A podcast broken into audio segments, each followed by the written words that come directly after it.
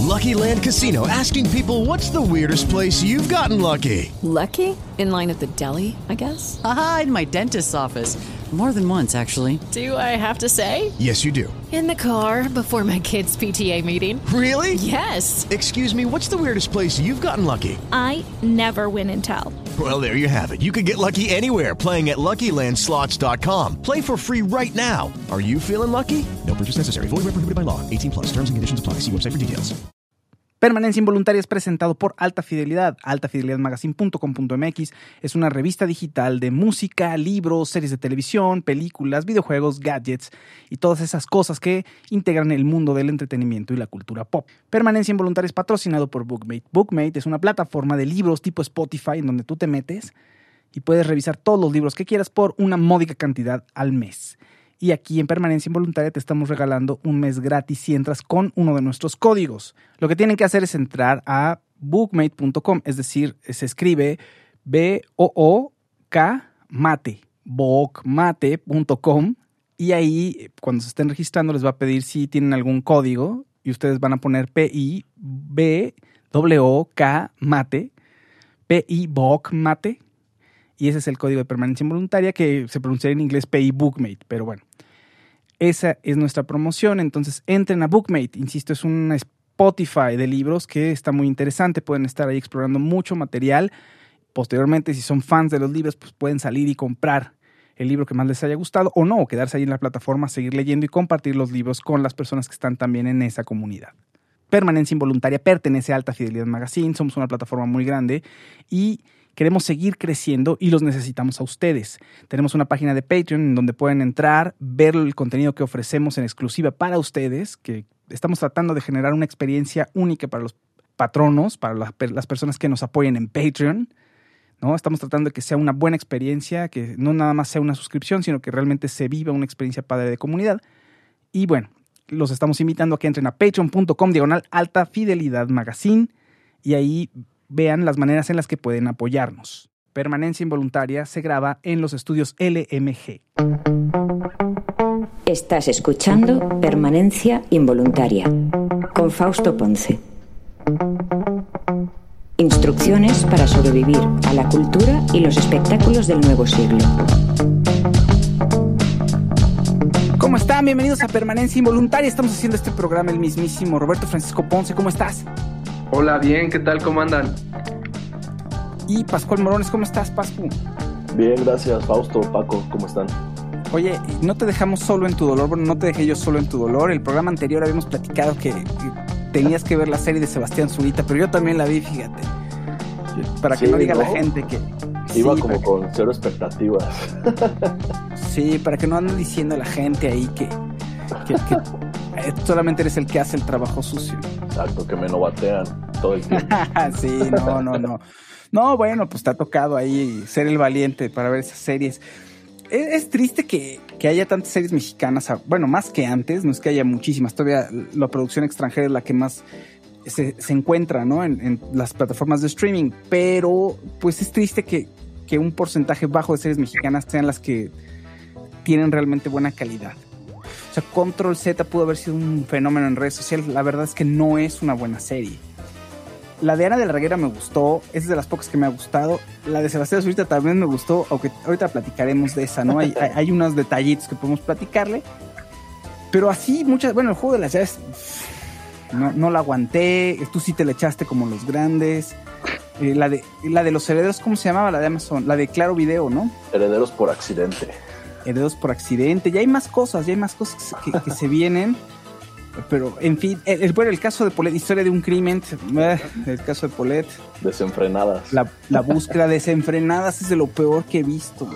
Este, de, lo peor, de lo peor definitivamente. Dice un saludo a Xochitl Patricia este, Torres que dice, falta Monse, Monse, Monse, Monse está indispuesta. Y Gilberto Aurelio dice presente. OCD dice, queremos a Horacio. Te equivocaste de, programa, te equivocaste de espacio. Pero mi Horacito Villalobos tiene muchas cosas, mucho contenido y está en otros lados. Eh, un saludo a, mi Horacito. Yuli Vargas dice, hola chicos, saludos. Este, Areli Camacho dice, mi Fau, saludos Las Vegas, saludos a todos. Eh, Luis G. Mendoza, un saludo. También eh, saludo a Quetzalcoatl Luna Ruiz, saludos, gusto de verlos. Saludos, nos dice por ahí Antonio Martínez Aragón. Eh, Luis Frausto también, saludos. Leo Trejo nos manda también muchos saludos. En Eric Jauri, eh, son lo máximo, disfruto todas sus críticas. Saludos desde Monterrey, saludos Eric. Estamos transmitiendo en tres bandas ahorita, estamos en Periscope, estamos también en YouTube y estamos en Facebook. Y parece que a la gente le gusta porque Facebook tiene ya su público y tiene un ambiente ahí particular y hay gente que dice mejor me espero al podcast o me espero a verlo después porque pues no son, así que Facebook no es de su agrado, también se vale. Sí, pues también se vale, ¿no? Entonces creo que está funcionando. Eh, Roberto Francisco Ponce, cuéntanos para empezar, vamos a hablar de varias cosas. Vamos a hablar sobre los estrenos de este fin de semana en Netflix y en Amazon Prime. Pero antes quería que nos recomendaras tú sobre un documental que viste que suena interesante, que está en Netflix, que no es nuevo, pero vale la pena que lo comentes ahorita que todavía estamos como ya al borde de entre desenfrenarnos eh, de esta cuarentena y quedarnos todavía, que la gente está entre... No debíamos de desenfrenarnos, pero la gente está a punto de, entonces es buen momento, cuéntanos. Sí, bueno, quiero hacer un apunte sobre lo que decían también como preámbulo de, de las series mexicanas, de creo que la de... Ah, ¿Cómo se llama? La la serie de ah, Z se me olvidó. Uh, Control, Z. Control Z. Iba a decir la de los zombies. No, Control Z. es brasileña. creo que lo que hizo muy bien fue toda la parte de mercadotecnia de redes sociales y fue algo que se nos olvidó comentar la vez que hablamos de la, de la serie, porque sí, digamos, en calidad se queda igual que muchas de las que ya comentaron y de las que están por venir o de las que hemos estado reseñando aquí, y creo que esta sí lo hizo muy bien en redes sociales y sirvió como una plataforma para promover, pues ahora sí que el nuevo talento mexicano, ¿no? Y pues con ese apunte quería nada más comenzar. Y sí, se llama El silencio de otros, este documental que vi. Eh, es, un documental español y me apareció ahí como sugerencia y le entré y pues está muy bueno, muy interesante sobre toda la cuestión del franquismo en España y cómo han tenido que pues sobrellevar eh, la injusticia las víctimas. Y que hasta la fecha pues siguen sin poder tener eh, pues digamos justicia tal cual literal. No es venganza no se habla mucho ahí de, esta cuestión de la venganza no de cuando el estado o una dictadura eh, se lleva muchas vidas en un país eh, se habla de que las víctimas buscan venganza, ¿no? Y aquí ellos eh, mencionan que no, que, a final de cuentas es justicia, ¿no? O sea, poder a lo mejor sacar a sus muertos del cementerio, de las fosas donde los echaron, poder enterrarlos juntos a sus familiares, o que alguien que todavía vive, eh, quien, que formó parte de la dictadura, eh, sea enjuiciado y vaya a la cárcel, el tipo de justicia la que buscan. Y se, habla de lo que fue muy, muy doloroso y tal cual silencioso, el pacto del olvido, como un acuerdo en España para poder pues no enjuiciar y no llevar a la justicia a funcionarios y a toda la gente que estuvo involucrada eh, con el franquismo. Y entonces hay una imposibilidad para que las víctimas puedan hacer justicia en España, a diferencia de otros, eh, de, otra, de otros países como en Argentina o como, como en Chile, ¿no? Con, con, Pinochet y en otras partes del mundo, ¿no? Entonces habla de este recorrido eh, pues, histórico y doloroso de víctimas que aún viven, otras se han ido quedando en el camino, pero que siguen luchando por hacer justicia, ¿no? Y, y también esta parte interesante de cómo las nuevas generaciones están ya un poco desfasadas o no documentadas de lo que sucedió durante esos años porque no se, no, no se explica la historia, ¿no? Justo también a diferencia de, de otros países como en Argentina, eh, etcétera, etcétera. Entonces está muy interesante, también lo produce Almodóvar y es una mirada para la gente que pues no está eh, o no tiene tantos datos o le gustan estos documentales. Creo que es una muy buena muy buena opción, se llama El silencio de otros, es español y dura una, hora y media aproximadamente, entonces esa es como mi recomendación.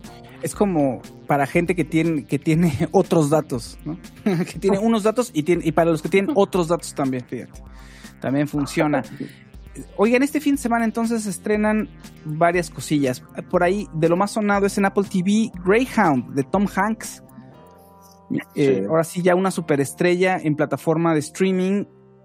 Las condiciones nos obligaron a hacer un cambio, ¿no? En la pandemia porque había una discusión fuerte entre que si el cine tenía que ir a plataformas digitales, que si después, que mejor se estrenara en pantalla grande y después se iba a plataformas, etcétera, etcétera, etcétera. Y bueno, las cosas nos han obligado a que pues mucho se va a estrenar en digital y una estrella como Tom Hanks llega a su película a plataformas digitales. ¿Qué va a ser finalmente ahorita? A pesar de que puedas tener una estrategia de mandarla a cines, pues es lo, más importante y el grueso de la gente lo va a ver ahorita en plataforma digital, a menos de que te veas muy valiente, ¿no? Y estés yendo al cine, que no sé cómo esté la asistencia en Estados Unidos, pero bueno, Tom, Greyhound llega eh, este fin de semana a Apple TV. Más o menos ustedes vieron alguna, algún detallito importante, es el cumpleaños de Tom Hanks, Pascu. Sí, hoy es justamente hoy el cumpleaños de Tom Hanks. No, pero esto que platicabas es interesante, Faust, porque originalmente Greyhound sí iba a llegar a los cines, se fue pospuso, se pospuso una vez y ahí se tomó la decisión de que Apple TV la adquiriera y la pusiera a través de Apple TV Plus. Y hubo varias, ah, hubo varias compañías que decidieron sí lanzar sus, sus películas a través de plataformas digitales y no a todas les fue todo, del todo bien y algunas incluso generaron polémica con cadenas de cines en Estados Unidos. Entonces fue complicado también porque las cadenas pensaban que, que, que, cuando las compañías decidían estrenar las películas a través de plataformas digitales, le estaban dando como una puñalada por la espalda, porque eso iba a representar pérdidas cuando los cines pudieran abrir y ya no iban a tener esos, esos estrenos. Entonces se armó todo un relajo. La mayoría, los grandes, sí, los grandes estrenos se han pospuesto y pospuesto. Ya se recorrió otra vez Tenet, Mulan, porque sí, porque quieren llegar ya en un momento en que está abierto Los Ángeles y Nueva York, que son como dos grandes puntos de generación de taquilla en Estados Unidos.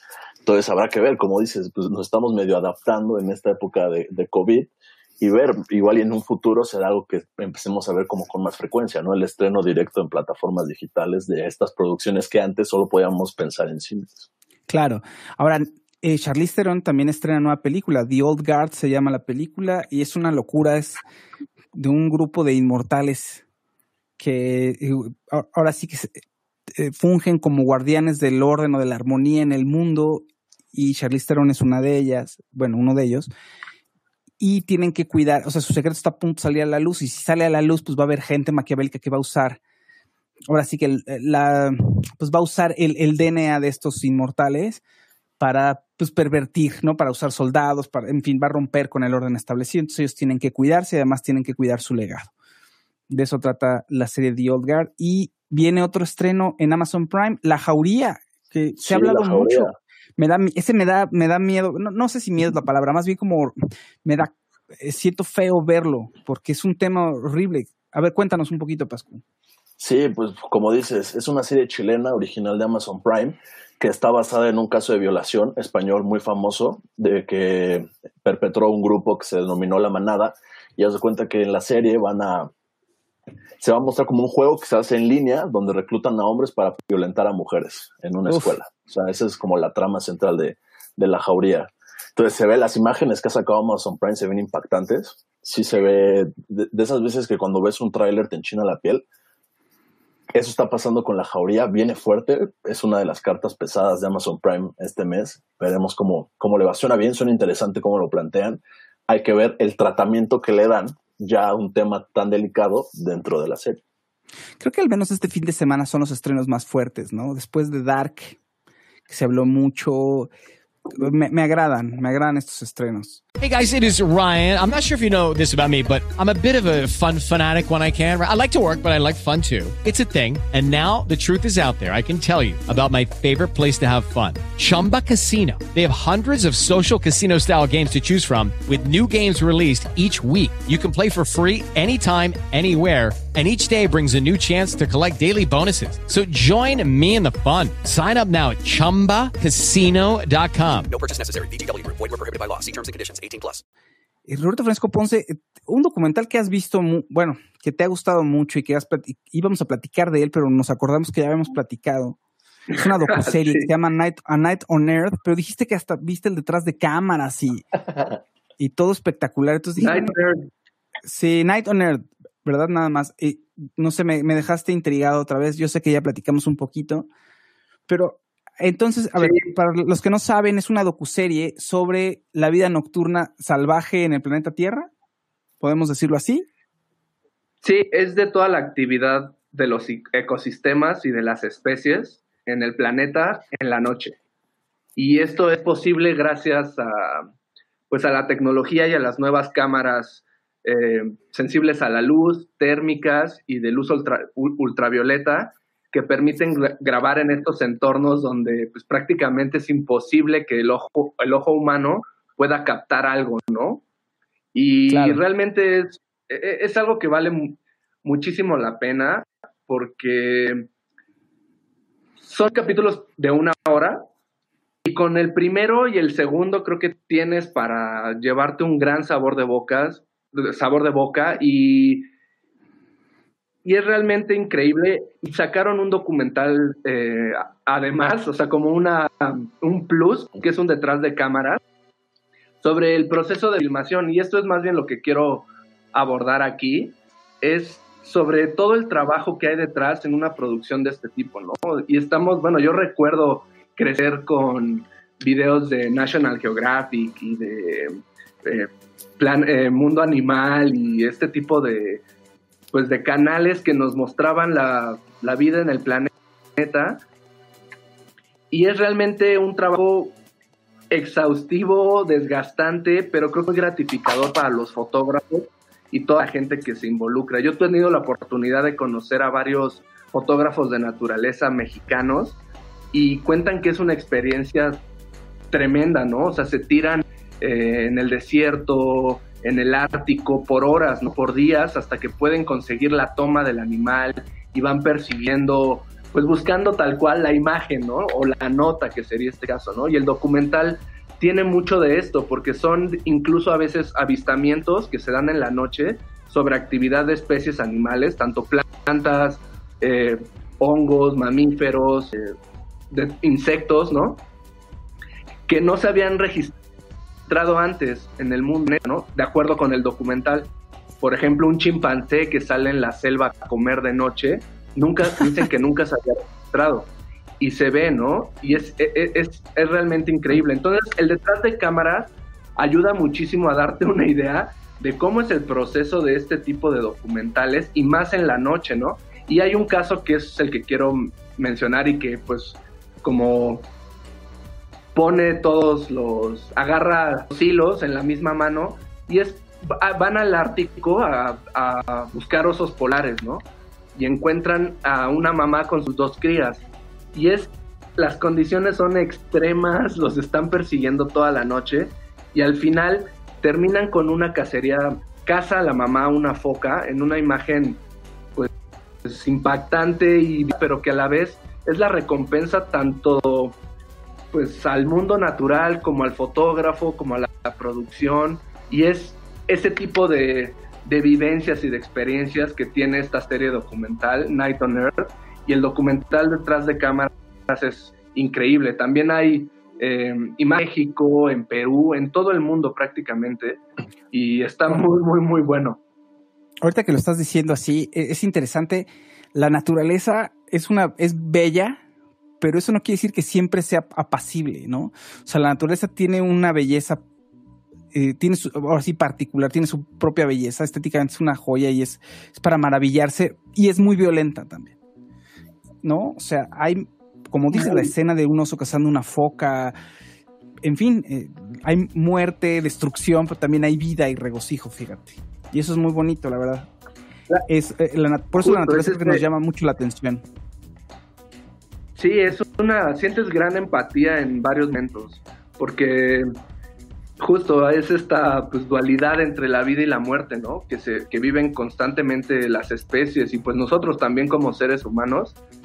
Y el detrás de cámaras, insisto, es muy, muy bueno. Hay otro, otro ejemplo de un fotógrafo que se mete a nadar con orcas en Noruega bajo unas temperaturas, o sea, inhumanas prácticamente, pero para tener la imagen, se avienta y se sumerge a nadar con orcas, pues que son agresivos cuando están comiendo en, a los pesqueros y, consigue unas imágenes realmente impecables y, vale mucho la pena. Muy bien, pues ahí está Night on Earth, una, una serie documental de Netflix y también la otra, el otro documental, este no es serie documental, es un documental, ¿cómo se llamaba? El del franquismo. Se llama El silencio de otros. El silencio de otros, producido por Almodóvar. Dice Renato López. Y varios más, Almodóvar, La Raza y varios más. Dice eh, Leo Trejo, extrañamos a Monse Monse. Carla Maldonado dice, ¿creen que tenga Dark el potencial para convertirse en una serie de culto? No, pues ya es una serie, vamos, es una serie importante. A ver, el término de serie de culto se le dice a, a series o a, perdón, a productos culturales que en algún momento no, no, llegan a un gran público, o sea, no pegan mucho, sin embargo tienen un público pequeño que las hace sobrevivir y con el paso del tiempo se van convirtiendo en un fenómeno. Sobreviven primero con este grupo, que es muy pequeño, digamos, de nicho, pero es tan fuerte ese grupo que son capaces de revivirla y posteriormente le dan un segundo aire, ¿no? Y se vuelve algo espectacular. Eh, es decir, espectacular en cuanto alcance, pues, o sea, espectacular me refiero a que puede tener mucho más alcance el que en su, eh, tuvo en su origen. Entonces Dark, de entrada no le fue mal, entonces ya no puedes decir que es una serie de culto. Muchísima, la gente, muchísima gente la vio y es una serie muy complicada, pero es una gran serie. Entonces yo creo que Dark ya es un fenómeno importante y es una de las series más importantes de principios de este ciclo. O sea, sin duda alguna. Daniel Villamil dice, Roberto es muy bueno para vender series. Sí, sí que lo es. Eh, saludos de Pascua, saludos a Pascua y al señor del bigote, eh, dicen los más grandes, seguramente, no sé, un saludo a los más grandes. Proyecto hermano, proyecto hermano. Eh, ¿Quién está por aquí también? la naturaleza y su equilibrio, dice Ceci Escobar. Renato López, ¿qué opinan de lo que dijo Abelina Lesper sobre que el cine tiene que verse en una sala de cine? Bueno, pues sí, o sea, el cine, a ver, claro, te, tiene que verse en una sala de cine y no se vive igual, pero los tips están cambiando, también hay que entenderlo. Y el entretenimiento en casa es parte importante y hay grandes series que se viven en casa como nunca. Es decir, apagas la luz, tienes, pones tu televisioncita, ¿no? tus palomitas o lo que tú quieras, en pareja, solo, como se te dé la gana y estás clavadísimo viendo tres horas de una serie de televisión, eso también es invaluable y eso no te lo da el cine, ¿no? El cine es otra experiencia, ¿no? Y entrar a, una sala enorme con mucha gente o sola a la sala de cine con dos o tres personas en la noche, también es una experiencia diferente. Entonces, sí, me, me encanta la idea del cine, obviamente, y no dejaría de ir al cine, pero tenemos ya otra opción nueva. Y creo que, creo que eso es lo más importante. Paco. Sí, es que es un tema bien interesante. Yo he tenido debates con amigas sobre esta, de cómo consumimos ahora entretenimiento, ¿no? Y, más aún la cuestión del aislamiento y la pandemia. Y todo el tema de Tom Hanks también eh, hay como anillo al dedo, ¿no? Porque eh, él es uno de los principales críticos de las personas usando el, cubrebocas, porque recordemos que él tuvo COVID-19. Entonces, eh, él es uno de los principales este, pues críticos y que tiene el dedo ahí en el renglón de tomen las medidas, etcétera, etcétera. Y incluso ahora que Estados Unidos reabrió y después volvió a cerrar sus fronteras, la cosa está muy difícil para la industria del entretenimiento. O sea, no, veo muy claro cuándo vamos a poder o si vamos a poder eh, regresar al cine como lo hacíamos antes, ¿no? Porque incluso ahorita las medidas están en diferentes estados, más de Estados Unidos, están retomando las medidas de clausura y cierre y medidas sanitarias para prevenir más contagios porque tienen un rebrote tremendo, ¿no? Y yo creo que la experiencia de ir al cine es inigualable. Por ejemplo, en el documental Night on Earth, no lo ves con una pantalla grande, con un sonido pues un poco adecuado para la experiencia, pues sí pierdes muchos, eh, pues mucho de la experiencia que te daría verlo en una sala pero también ganas eh, en, otro tipo de, pues de sentimientos y de experiencias, ¿no? Como tú lo dices, a lo mejor poder ver más películas desde tu casa, ¿no? Poder verlas cuando tú quieras, sin tener que pagar un boleto. Son como diferentes pros y contras, ¿no? Y es un debate muy, muy, muy bonito. Sí, yo creo que sí regresamos. O sea, eso de que no va a volver a ser lo mismo. A ver, o sea, ha habido epidemias a lo largo de la historia que han matado a la mitad de la población en Europa. La peste hace cientos de años. Eh, vamos, se encontrará algo para mitigar el, virus y seguiremos adelante, supongo. O, sea, creo que esa, no, no comparto este, esta cuestión como de, no, pues es que quién sabe. Sí, pues a lo mejor tardamos un rato, pero, o sea, virus más mortíferos que andan por aquí con nosotros, pues, este, seguimos haciendo nuestra vida y todo, ¿no? Sí, pero me refiero, si no hay una cura, no va a haber un regreso a las salas al 100%, y si no hay una vacuna, tampoco lo va a haber. Y sí va a haber nuevas formas, o sea, hay virus más mortíferos, pero a lo que voy es que ahorita, a los menos en unos dos meses, no. Y no, de unos dos meses. Y el, en Estados Unidos el rebrote está con todo, o sea, van a empezar ir paulatinamente. Yo me refiero a que si no, si no hay una cura, hasta que no haya eso, no vamos a poder regresar al cine. hasta, hasta el 2020, no vamos a, bueno, sí, puede ser que sí. Yo sé, yo la gente la veo muy, muy campechana en la calle y comiendo y sin cubrebocas, un gran porcentaje. Entonces, somos seres, los seres humanos somos muy particulares en ese sentido. Amigos, dice, perdón, eh, nos dice por ahí, ya vieron, ya hablaron de Space Force en Netflix. Según yo ya habíamos hablado, ¿no? Pascu de Space Force, por lo menos Pascu tiene una reseña en altafidelidadmagazine.com.mx. No me gustó a mí, se me hizo como un poco, o sea, prometía y al final me decepcionó. Creo que a Pascu también. ¿Tú la viste, eh, Roberto? ¿Viste un capítulo? No, pero recordé que Pascu se aventó una. También lo comentó en permanencia, ¿no, Pascu? Sí, ¿verdad? Sí, hablamos un poco. Sí, salí triste. Sí, yo también esperaba un poco más, pero. Y hay detalles buenos, pero yo creo que no, no es una buena serie. Lucky Land Casino asking people what's the weirdest place you've gotten lucky. Lucky? In line at the deli, I guess? Aha, in my dentist's office. More than once, actually. Do I have to say? Yes, you do. In the car before my kids' PTA meeting. Really? Yes. Excuse me, what's the weirdest place you've gotten lucky? I never win and tell. Well, there you have it. You can get lucky anywhere playing at LuckyLandSlots.com. Play for free right now. Are you feeling lucky? No purchase necessary. Void where prohibited by law. 18 plus. Terms and conditions apply. See website for details. With the Lucky Land Slots, you can get lucky just about anywhere. This is your captain speaking. Uh, we've got clear runway and the weather's fine, but we're just going to circle up here a while and uh, get lucky. No, no, nothing like that. It's just these cash prizes add up quick. So I suggest you sit back, keep your tray table upright, and start getting lucky. Play for free at LuckyLandSlots.com. Are you feeling lucky? No purchase necessary. Void where prohibited by law. 18 plus terms and conditions apply. See website for details.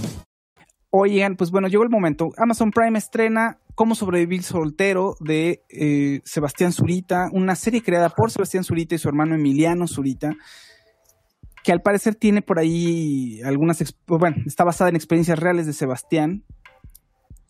Es un, me, parece una buena serie, es una serie muy ligera, es una serie muy boba, con momentos eh, de comedia que me parecen geniales, que van desde lo absurdo hasta el humor negro. Tiene ahí unos detallitos que ahorita platicamos de ellos, pero quiero escuchar primero a Pascu. ¿Te gustó a ti la serie, mi Pascu? Sí, me gustó, me, me entretuvo. Como bien dices, tiene sus puntos en los que ocupa esta parte como de exagerar las cosas para intentar crear un ambiente y hacernos como un poco reír más de lo que nos está haciendo reír con los chistes escritos en el guion. Lo tiene, tiene obviamente sus detalles, pero creo que al final es una serie que cumple. Tiene hay un par como de detalles también. Por momentos puedes pensar que estás viendo como la versión masculino de lo que Ana de la Reguera hizo con Ana, pero esta vez con los Zurita encarnando en, Sebastián. Pero creo que al final, como dices, es amena, te entretiene un rato, pero lo que he leído en redes me metí a ver un poco, porque como sabrán, cuando reseñé el juego de las llaves, me lamentaron durísimo entonces me metí a ver un poco a la gente que comentaba en la página de Amazon para ver cómo estaba recibiendo esta, esta serie, que a mí me parecía mejor que el juego de las llaves. Y ha generado bastante polémica. Mucha banda sí cree que es muy divertida, está más de nuestro lado, que, que lo entretuvo, la pasó bien. Quizá el último capítulo es el más flojo y ahí como que pierde un poco fuerza lo que sucede en ese episodio que tiene, no podemos decir que es porque tiene mucha relevancia con lo que pasa antes. Y otra gente ha dicho que así que es lo peor que al lado de de esta serie, la del juego de las llaves, es casi casi el ciudadano Kane, lo soprano, entonces ha generado bastante polémica. Yo creo que sí cumple, es una buena serie para poder ver, creo que mucho de lo que lleva la serie, lo que la sostiene es la química entre los amigos, entre Sebastián y su grupo de amigos. Creo que esa química que tienen entre ellos hace que sea muy llevadera la serie y que muchas de las cosas que son muy inverosímiles, en cierto punto tú creas que pueden llegar a pasar y que lo puedes llegar a vivir con tus amigos. Creo que ahí está como la clave, como la clave de, la serie. Ese, ese, ese grupito de, de camaradas que se forma, creo que es lo que aguanta la serie. Sí, tienen buena química y buena dinámica. Eh, yo hay chistes que los entendí muy bien y me divirtieron mucho. En general me parece una buena serie. No me eh, en cuanto a Ana de la Reguera, la de Ana de la Reguera creo que es mucho más arriesgada y, un poquito más eh, poquito más profunda. Esta no tiene, no tiene pretensiones, la serie de Sebastián Zurita no tiene pretensiones, es muy ligera. Insisto, sí tiene unos chistes ahí fuertes, son, es como que hay un sujeto que a ver, Sebastián Zurita tiene varios amigos que se los conoce desde la prepa. Mi Sebastián Zurita es un actor, lleva 10 años con una chica que se llama Lucía. Y eh, se conocieron en una película que se llama Despechados. 10 años después hacen Despechados 2, pero casi casi a él lo conocen solo por Despechados y ella está levantando su carrera. Entonces él, bueno, la ama y decide darle un anillo de compromiso el día de la premier de Despechados 2, además en 3D. Es una comedia, se ve que es una comedia muy ramplona. Y entonces ese mismo día está a punto de hacerlo en frente de los medios de comunicación y algunos fans y uno de los medios de comunicación enseña un video ahí mismo enfrente de todo el mundo de su novia poniendo el cuerno con otro chavo ahí haciendo el amor en un balcón. Y entonces el otro se enoja, hace un escenón, eh, se vuelve viral, obviamente truenan y se deprime y ese es el inicio de la serie. Y eh, pues ahora sí que él va a buscar el amor y va, tiene que sanar su corazón y buscar el amor a lo largo de la temporada. Entonces tiene un grupo de amigos que son incondicionales y lo conocen desde la prepa, al parecer. Bueno, no sé si desde la prepa, yo asumí que es desde la prepa, pero fueron a la escuela juntos, puede ser, pero muchos años lo conocen, ¿no? Y se les aparece un cuate que le decían, ah, pues ahí viene prepucio. Y era un tipo, pues, o sea, es un apodo horrible y el tipo ya supuestamente súper exitoso. El escroto. El escroto, el escroto. Era gordo, prepucio. El escroto. Era gordo y ahora es delgado y supuestamente tiene un programa para aprender a ligar. Sacar el macho que tienes dentro y puedas ser un cazador, ¿no? Y todas las mujeres se rindan a tus pies. Y el programa se llama VIH. O sea, son siglas de, no, ya no me acuerdo qué implican las siglas. Algo de hombres buscan, no sé, no me acuerdo qué es, pero VIH. Entonces, pues te saca de onda como que VIH. ¿No? Y después te das cuenta que es todo un engaño y que hay un grupo de, que, de una, que dirige una mujer, ¿no? Un grupo de mujeres que están, también salen a ligar y que tienen que dar lo mejor de sí para encontrar al hombre perfecto, ¿no? También de cacería, y se llama VPN. Entonces, es una tontería ya cuando ves esto, o sea, tiene esos grados de, de, absurdo y tiene esos eh, tintes de, de humor negro que me gustaron, la verdad. Entonces, pero en general tiene muchas boberías, es muy tonta la serie, pero es divertida, muy, muy divertida. Tiene, los errores que yo le vi es que los personajes no están bien delineados en un principio y te toman varios capítulos a entender muy bien cuál es su función. Parecen muy de relleno al principio y como que van tomando forma después. Y eso me parece que, por ejemplo, en series gringas lo hacen muy bien desde un inicio, ¿no? Los sitcoms están muy delineados los personajes desde el inicio. Eh, Cómo sobrevivir soltero no es un sitcom, porque hay cosas que no cumple del todo, pero me parece muy cercano a un sitcom. Sin embargo, bueno, ese detalle de los personajes. Y otro detalle que creo que puede sacar de la ficción a la gente y puede aburrirlos o decir qué asco de qué estoy viendo, es que todos los personajes son muy fresas, son muy fifís. No son de clase media, media alta, entonces sí es un ambiente particular y creo que eso puede ser chocante para mucha gente. O sea, eso creo que puede ser su su punto flaco, pero no me, o sea, me parece mucho mejor serie que, que, el juego de las llaves, que infinidad de series que han salido, ¿no? Yo creo que sí es de lo mejor, de lo mejor que hay lo de Sebastián Zurita. Además se siente un trabajo honesto, se siente que, que hay alguien que está hablando ahí, ahora sí que con verdad sobre lo que le pasó. Pascu, ¿quieres eh, abordar algo más de esta serie? Sí, no, nada más. Creo que también hay puntos en los que retoman como chistes de acontecimientos que sucedieron hace poco tiempo, hace un año, que quizá en su momento eran como un boom en redes, pero ya ha pasado tanto tiempo desde el momento en el que eran famosos que acá los escuchas y se te hace vieja, se te hace una serie vieja, como una serie, una serie pasada. Entonces ahí todavía falta un poco que manejen bien cómo incluir estos chistes y no te hagan sentir así. que lo hacen muy bien cuando, cuando aparece el personaje de Cristian Chávez, porque hace referencias a RBD y ahí no sientes que, que tú estás viendo una serie pasada, ¿no? Sientes una serie muy, muy reciente. Entonces creo que ahí falta como un manejo en, en el guion. Y esa parte de Cristian Chávez está, padre porque además la serie tiene varios cameos que están divertidos. Aparece Poncho Herrera, aparece Marta Gareda, Maite Perroni, Badir, Badir Derbez. Entonces, creo, como dices, creo que al final lo intentaron, se dio un trabajo honesto, lo hicieron y está divertida. Y sí creo que es recientemente de las series mexicanas, creo que la, es la que te puede aportar como un poco más. Dice por ahí J mata las ¿qué? ¿Mata las cañas? ¿O mata las callando? Eh, ¿Qué va a cenar Roberto hoy? Disfruto mucho verlo comer en vivo. Eh, nena, nena, nena, nena, nena dice voy llegando. Eh, Ricardo Rejón dice saludos, voy llegando. Daniel Villamil dice Space Force está entretenida, solo el final de temporada es malo. Ay, a mí no me gustó, o sea, eh, me dio flojerita. Tengo muchas cosas que ver, no puedo seguirla viendo. Dice Berta Trujillos, yo sí prefiero eh, mi casa al cine. Creo que puedo ver más películas de calidad en las plataformas que en el cine. Aparte con las nuevas televisiones que hay, lo que me ahorre del cine me puedo comprar una de esas. Y las películas de la cartelera tampoco no muy atractivas para mí. Estoy pagando alrededor de 45 dólares por Netflix, Amazon Prime y HBO y no pago nada de cable. Saludos desde California. Ya hablaron de Dark, dice Akemi Oinak. El final estuvo muy bueno en mi opinión. Saludos a mi hermana Midori, a mi hermana Midori que los escuche en podcast. Un saludo a la hermana Midori de Akemi. Sí, ya hablamos de, hicimos un primero un capítulo con eh, Pascu, Poke y un servidor. José Noé iba a estar, pero mi José Noé no se pudo conectar nunca, todo fue un fraude, el pobre ahí se quedó como vestido y alborotado. José Noé es un fanático de Dark. Sí, y después hicimos otro programa extra con José Noé, porque tenía que hablar con él y además hablamos sin con spoilers, entonces nos fuimos de lleno y me encantó el final, la Kemi. Entonces, bueno, te lo recomiendo. Está en YouTube, mañana ya está en podcast, en versión audio, eh, los programas de la semana pasada y el de, bueno, los dos programas de Dark y el de hoy espero que también esté mañana. Adrián Prieto dice, saludos, me encanta escucharlos que nos escuchan desde Periscope. Eh, Elena Casi, de acuerdo contigo, Faust, la gente buscará regresar al cine, la experiencia es inigualable. Ricardo Reyes, los comerciales se me hacen malones y no me dan ganas de verla, no, no, no, no son papas, este, estoy a dieta. Eh, habla sobre los comerciales de la serie Sebastián Zurita. Eh, saludos a San Hernández Flores, Daniel Villamil dice replaying to Ricardo Reyes. En general, todos los anuncios de Prime son muy malos.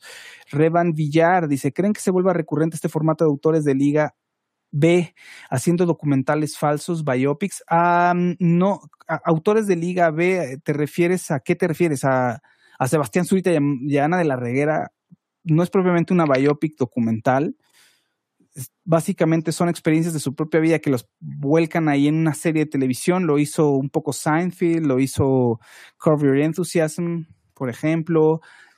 Eh, la serie de em, ay, la, la serie argentina que me encanta también, que casi, feliz. casi feliz. también.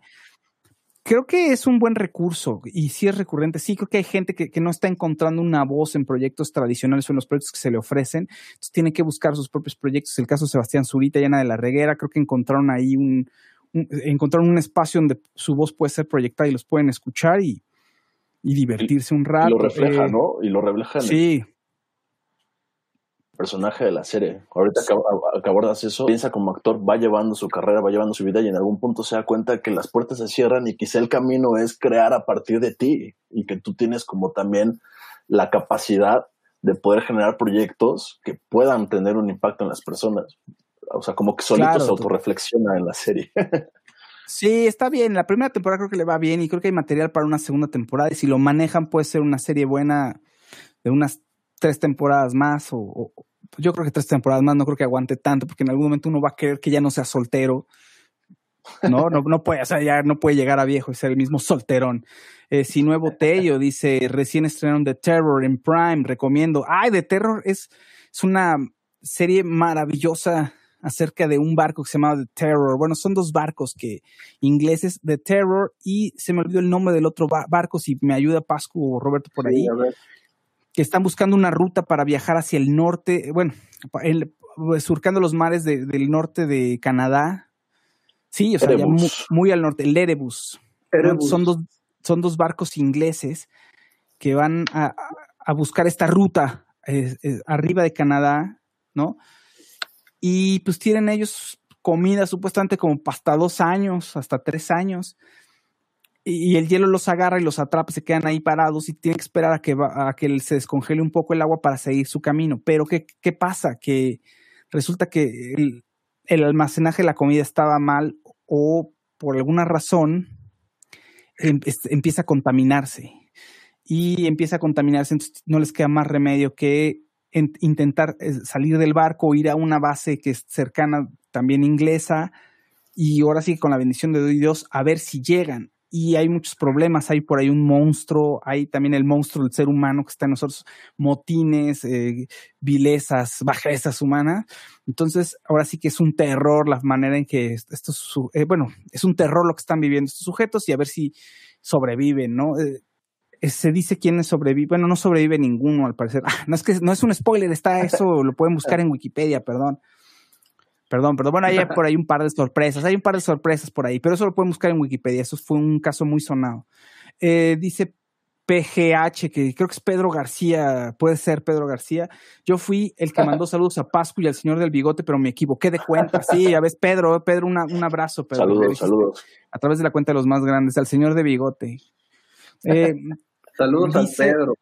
Dice Marvela Narváez, ¿ya vieron You La, la Maldición Orígenes está en Netflix. No, no la he podido ver, porque la iba a ver y nos iba a contar un poco, pero bueno, creo que la tendré que ver. El problema es que a mí sí eh, me ponen un poco nervioso las series. O sea, me clavo mucho en, las series de terror, me gustan mucho y me clavo tanto, pero la, ahorita la única manera en que las puedo ver es en la noche. Y ya estoy yo solo ahí en la oscuridad de mi casa, sin un ruido, viendo ese tipo de series y, sí me, me, saca de onda. Si no puedo con Last of Us, precisamente por eso. Eh, dice Vane, ya, ya hay segunda temporada de The Terror, buen material. Patricio Martínez dice saludos Fauci, Alejandro Soto Valderas, recomiendo la serie de Upload de Amazon, coméntenla. Ah, yo, a ver, yo, yo vi un par de capítulos de Upload, me estaba gustando, me está gustando. No me encanta, no me encanta, pero está interesante, se, se me hace divertido la verdad es que no he avanzado mucho, llevo unos tres capítulos. No está mal, no está mal. Todavía no siento que sea algo espectacular, pero no está nada mal. También es de Craig Daniels, ¿no? Sí, sí, sí. tiene lo suyo. a ver, es acerca de un sujeto que es un programador, que tiene una novia fabulosa. Él es un narcisista de lo peor y su novia también, ¿no? Es la novia es súper narcisista. Y de pronto él muere pero estamos hablando de un mundo eh, futurista en donde hay la tecnología para poder extraer, sí, bueno, antes de morir pueden extraer nuestras memorias y la implantan en un, en un servidor, ¿no? Y entonces vivimos virtualmente en un servidor en donde estás como en un hotel increíble y tienes todo, accedes a todo lo que, lo que tú quieras, ¿no? Ahora sí que planeas tu vida desde antes para estar aquí viviendo en esta especie de, de paraíso virtual pero mañosamente también te cobran todo. Entonces, si abres tu Servivar, pues te pueden cobrar, ¿no? Puedes comer del menú, o sea, no necesitas comer, pero si quieres cierto tipo de experiencias o recordar cierto tipo de sabores en la comida, tienes que pagar, tienes que pagar para ciertos upgrades, ¿no? Entonces, bueno, está interesante, está chistoso. Y el, programador aquí eh, se empieza a enamorar del asistente humana que está del otro lado, que le está ayudando en la transición, porque pues, hay muchísimas preguntas y mucha gente está a punto incluso de, decir, sabes que yo ya no quiero estar en este mundo virtual. Entonces, bueno, siempre hay un asistente que es como un ángel, supuestamente así les dicen. Entonces, les ayudan a la transición y entonces él se va a enamorar del asistente humana, pero al mismo tiempo sigue manteniendo su, la relación con la novia humana y hay un misterio por ahí porque al parecer se habla de, él, él está programando algo importante y falta ese, ese archivo en su memoria de qué es lo que estaba programando. Entonces, probablemente hay un, hubo un complot para asesinarlo. Eh, Ricardo, eh, eh, Snowpiercer tampoco, eh, vi el primer capítulo de Snowpiercer bien, me gustó, no, no puedo seguirlo, la verdad se las debo. Eh, Daniel Villamil, la segunda temporada de Terror es regular, se agarra demasiado por los campos de concentración. No he visto, la verdad, la segunda temporada, no me he clavado a ver de qué es la segunda temporada de Terror. Em, eh, eh, Roberto Francisco Ponce, perdón, esta vez no pudiste ver la de mi Sebastián Zurita, pero, pero cuéntanos, ¿quieres cerrar con algo esta velada? Ya estamos en la recta final. ¿Con qué te quedas de este programa? En las recomendaciones, pues nada, voy a recomendar otra serie, una serie coreana. He estado viendo series coreanas y películas ¿Doramas estás? sí. ya tienes discos de BTS. ya bailo todo. No, está Super Junior. Una amiga, una amiga que tiene su canal de YouTube y, y también este, pues reseña series y me ha recomendado ahí un par de cosas y bueno, de lo que ponen en su canal. Y es una serie que está en Netflix. Ya te había comentado a ti, Fausto, que se llama extracurricular, así la encuentran, extracurricular. Y es sobre un chavo que está ahorrando sin la ayuda de nadie ni sus papás, ¿no? Es un chavo que está ahorrando dinero para poder pagarse la, universidad eh, a través de una red de, pues él ofrece seguridad para mujeres de comida o es como pues seguridad para prostitución, pero lo hace todo a través lo hace todo a través de la tecnología y de un socio que es digamos quien tiene pues quien ayuda a las chicas si se meten en algún problema o si, o si hay algo turbio, su socio es el que hace, digamos, el trabajo sucio y este cuate, como es muy inteligente, este chavo, eh, pues maneja que es las aplicaciones, eh, eh, las alertas, tienen un sistema de alertas a través de unas pulseras que cuando pues las damas de compañía o estas chavas que están involucradas sienten peligro, la tocan y pues con este se alerta al teléfono de él para avisar que están en problemas. Pero más allá es como una serie juvenil hecha en Corea y que está súper, súper bien lograda a través de la producción, retratar la ciudad en Corea, de cómo son las costumbres. Y aquí sí mezclan muy bien y hacen uso de la tecnología dignamente, no como en muchas otras series que lo meten casi casi con calzador y no te la crees.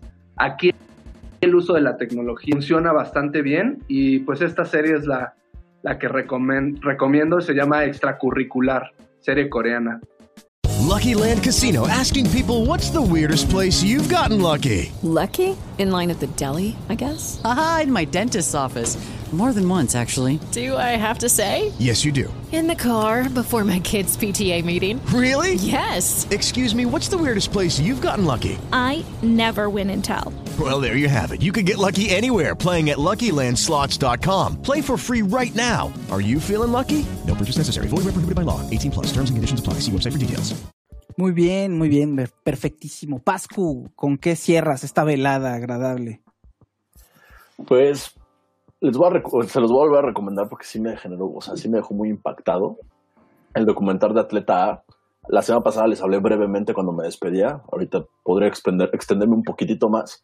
Véanlo, es muy interesante porque no solo nos platican los casos que, que sufren las, las gimnastas en Estados Unidos de abuso por parte de su fisioterapeuta, sino también poco en qué momento de la historia se cambió este modelo del tipo de mujeres que empezaban a hacer gimnasia al principio eran, ya eran chavas adultas, mujeres de 30 años, y entonces de repente surge Nadia Comaneci y empieza a inspirar a muchas mujeres, y entonces empiezan los, ¿cómo se llama? Los, la edad en las personas que entraban a los equipos de gimnasia, y entonces te das cuenta que llegaba un punto en que las niñas ya no podían diferenciar entre lo que era un entrenamiento fuerte y que estuvieran abusando de ellas, porque ellas estaban acostumbradas desde los 8 o 9 años a vivir bajo una presión durísima. Entonces, esa parte está también muy interesante sobre la historia de, la gimnasia.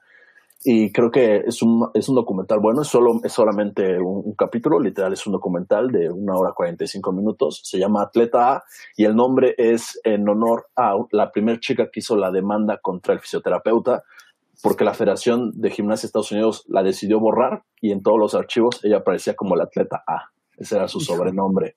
Entonces, véanlo, es muy interesante cómo van hablando las, las chavas y cómo no solamente eran pues cosas aisladas, sino que esta red de este acosador llegaba a la parte de las, de las Olimpiadas, o sea, cómo llegó incluso a abusar de las niñas en, en la Villa Olímpica. Es muy interesante el, documental. Échenle un ojo, está en Netflix, se llama Atleta A. Pues muy bien, oigan, muchísimas gracias, Roberto Francisco Ponce, gracias, que te siguen en arroba, en Twitter, arroba RobertFCO. Así es, Robert, arroba RobertFCO. Gracias, en Twitter gracias, y en Pascu. Instagram, Roberto Francisco Ponce. Pascu, eh, tu Twitter, tu red social. En Twitter y en Instagram como arroba Pascual Morones. Perfecto, perfecto. Yo soy Fausto Ponce. Muchas gracias a los que están aquí. Arroba Fausto Ponce en Twitter y también en Instagram. Y nos vemos y nos escuchamos en el siguiente episodio de Permanencia Involuntaria. Muchísimas gracias. Compártanos, compártanos. Entren a altafidelidadmagazine.com.mx. Tenemos varios artículos e información sobre nuevas series y ahí empleamos ahora sí que los discursos que platicamos aquí. Bueno, ahí también pueden ver todos los artículos que escribimos y hay más gente que escribe. Entonces pueden encontrar eh, opiniones totalmente diversas y encontradas a lo que platicamos aquí en el programa de Permanencia Involuntaria y ya ustedes decidan, ¿no? Muchísimas gracias a todos. Hasta luego.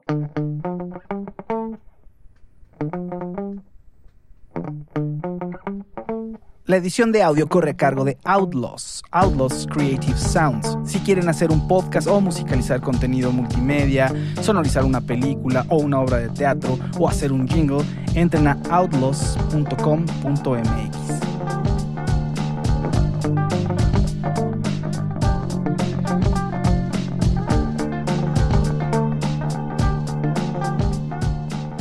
Dale más potencia tu primavera con The Home Depot.